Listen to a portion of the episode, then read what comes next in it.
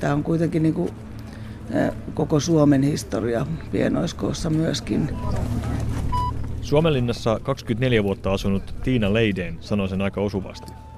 Suomenlinnaa voi tosiaan ajatella pienoismallina koko maasta ja sen historiasta. Ensin Ruotsin vallan aika, jolloin linnoituksen kunnianhimoinen rakennusprojekti käynnistettiin.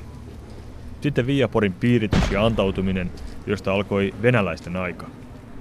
100 vuotta sen jälkeen tuli Viaporin kapina, eräänlainen esinäytös Venäjän vallankumoukselle. Sitten ensimmäinen maailmansota, jossa Viapori oli Krepost Sveaborgin eli Helsingin maa- ja merilinnoituksen keskus. Sitten Suomen itsenäistyminen, sisällissota ja Suomenlinnan vankileirit. 1000 kuoli nälkään ja tauteihin, 80 telotettiin. Tämä Suomenlinnan kirkko valmistui Venäjän vallan aikana 1800-luvun puolivälissä. Kun Suomi itsenäistyi, kirkko luterilaistettiin. Ortodoksiset esineet kannettiin pois ja sipulinmuotoiset kupolit poistettiin kirkon katolta. Nämä Suomenlinnan saaret on täynnä historiaan liittyviä anekdootteja, mutta Suomenlinna on kuitenkin myös muuta kuin pelkkä museolinnoitus ja suosittu turistikohde. Se on lähes 800 ihmisen elävä kaupunginosa, josta löytyy peruspalvelut kuten kirjasto, koulu, kauppa ja useampikin baari. Astuimme sisään Linnabaariin. Tämä on pala Suomenlinnaa, johon minä en ole päässyt aikaisemmin tutustumaan. Arni Kivinen, sä oot yksi Linnabaarin 4 osakkaasta. Kerro, miten tämä ravintola sai jalkonsa? No, tässä edellinen yrittäjä lopetti tuossa 1,5 vuotta sitten ja tämä jäi tyhjille. Ja sitten tuolla raitilla juttelin vähän eri ihmisten kanssa, että mitähän tähän mahtaa tulla. Ja sitten tuli 3 muun ihmisen kanssa vähän samantyyppisiä aatoksia tästä näin, että täältä puuttuu tämmöinen paikalliskuppila ja sitä lähdettiin perustamaan ja kilpailtiin ja loppujen lopuksi saatiin tämä ja remontoitiin ja laitettiin ja 5,5 vuotta sitten avattiin. Onko se ajatus nimenomaan suomenlinnalaisilta suomenlinnalaisille? Totta kai tarvitaan avuksi myöskin turisteja ja kaikki tulijat on tervetulleita, mutta tämmöinen paikka on puuttunut täältä, tämmöinen iltapaikka, niin perustettiin semmoinen. Mites hei ylipäänsä, mä oon tekemässä siis Suomenlinnaan liittyvää radio-ohjelmaa tällä hetkellä. Alue ei ole hirveän tuttu mulle, en ole täällä koskaan asunut, toki turistina käynyt ja näin edespäin, mutta mitä sä voisit kertoa tämmöiselle puoliummikolle meikäläiselle tästä alueesta?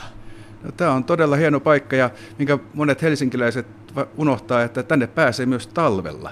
Ja talvella täällä on erityisen rauhallista ja mielenkiintoista ja taskulamppu mukaan ja reipas mieli ja termarin kahvia ja tervetuloa sitten, kun tulee kylmä, niin Linnabaariin. Paikka on varmaan täysin erilainen kesällä kuin talvella. Minkälaisia eroja? On kyllä, monet suomenlinnalaiset nimenomaan kesäksi lähtee sitten pois tälle. Et heinäkuun varsinkin on aika turistivetoinen ja aika semmoinen kaoottinenkin, mutta kyllä mä tykkään talvisesta Suomenlinnasta oikeastaan kanssa enemmän. Mä luin tässä taustaksi yhtä kirjaa, joka kertoo Suomenlinnasta, ja sen kantava ajatus oli se, että saarella tuulee aina. Pitääkö paikkansa? Kyllä, ja kummallista on, että joka suunnasta. Se on myös niin kuin tuulee jostakin ja sitten kääntyy kulman taakse, niin taas on vasta tuuli. Et se on niin kuin hyvin omituista, että miten voi tuulla koko ajan ja joka puolelta.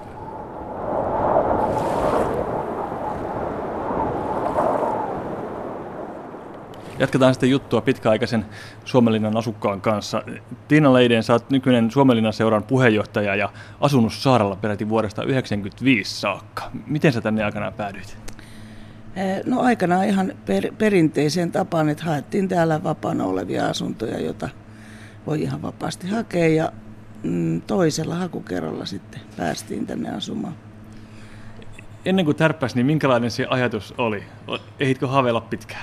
No en oikeastaan ehtinyt haaveilla pitkään, että meillä oli asuttiin tuolla Laajasalo Yliskylässä ja oli asunto käynyt vähän pieneksi ja sitten katseltiin isompia ja mun mies oli ollut täällä Merisotakoulussa, niin hänellä tuli mieleen, että hei, siellä Suomenlinnassa voi myös asua, että katsotaanko pääseekö sinne asumaan ja siitä se sitten lähti se idea ja sitten toteutuikin.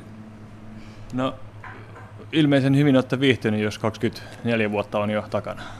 Joo, ollaan kyllä viihdytty tosi hyvin ja meillä oli silloin tosiaan pienet lapset, 5-vuotias ja 1-vuotias, eli he on käytännössä kasvaneet Suomenlinnassa, on käynyt koulunsa täällä ja pienten lasten kanssa tämä on aika tämmöinen kiva, turvallinen ympäristö, ikään kuin pieni kylä, ihmiset tuntee toisensa ja Ja sitten nyt lapset on jo kasvanut, lähtenyt pois kotoa, mutta edelleen on varmaan sydämeltään suokkilaisia.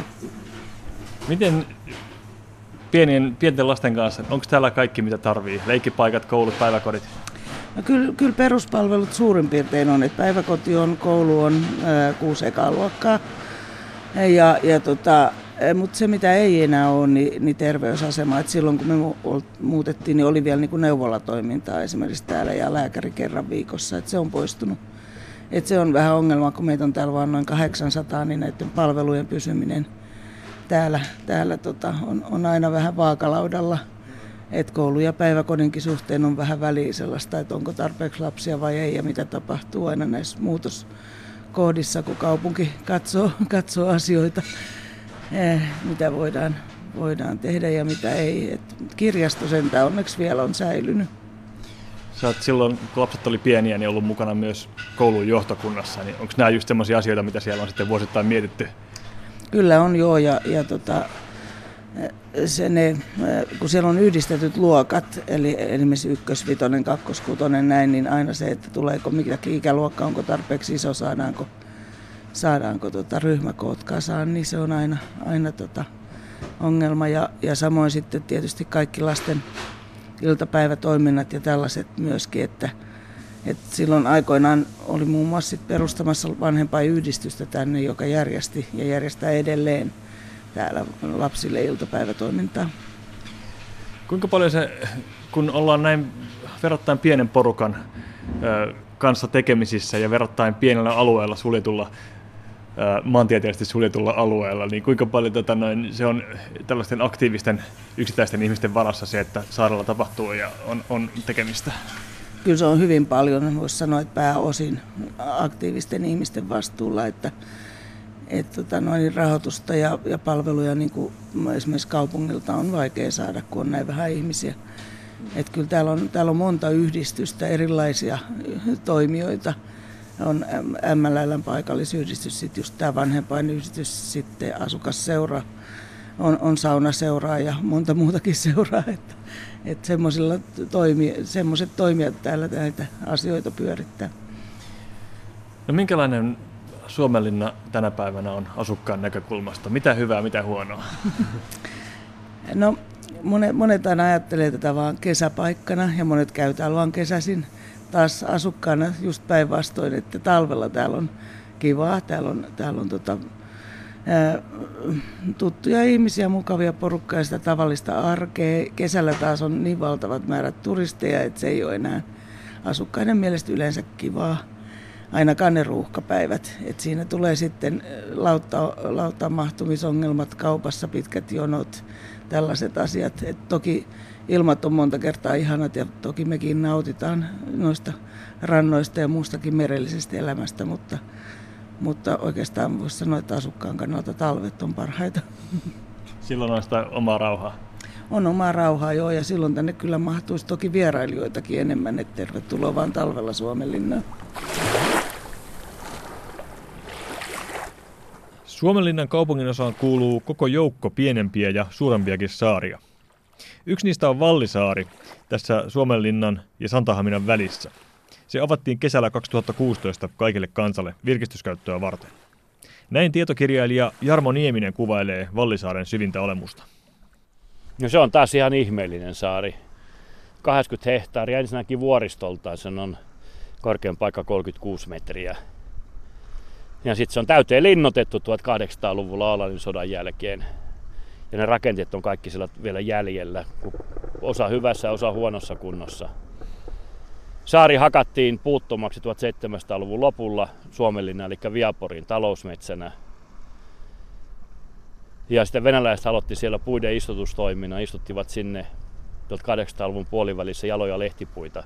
Syntyi lehmuskujat, jotka nyt on 150-170-vuotiaita.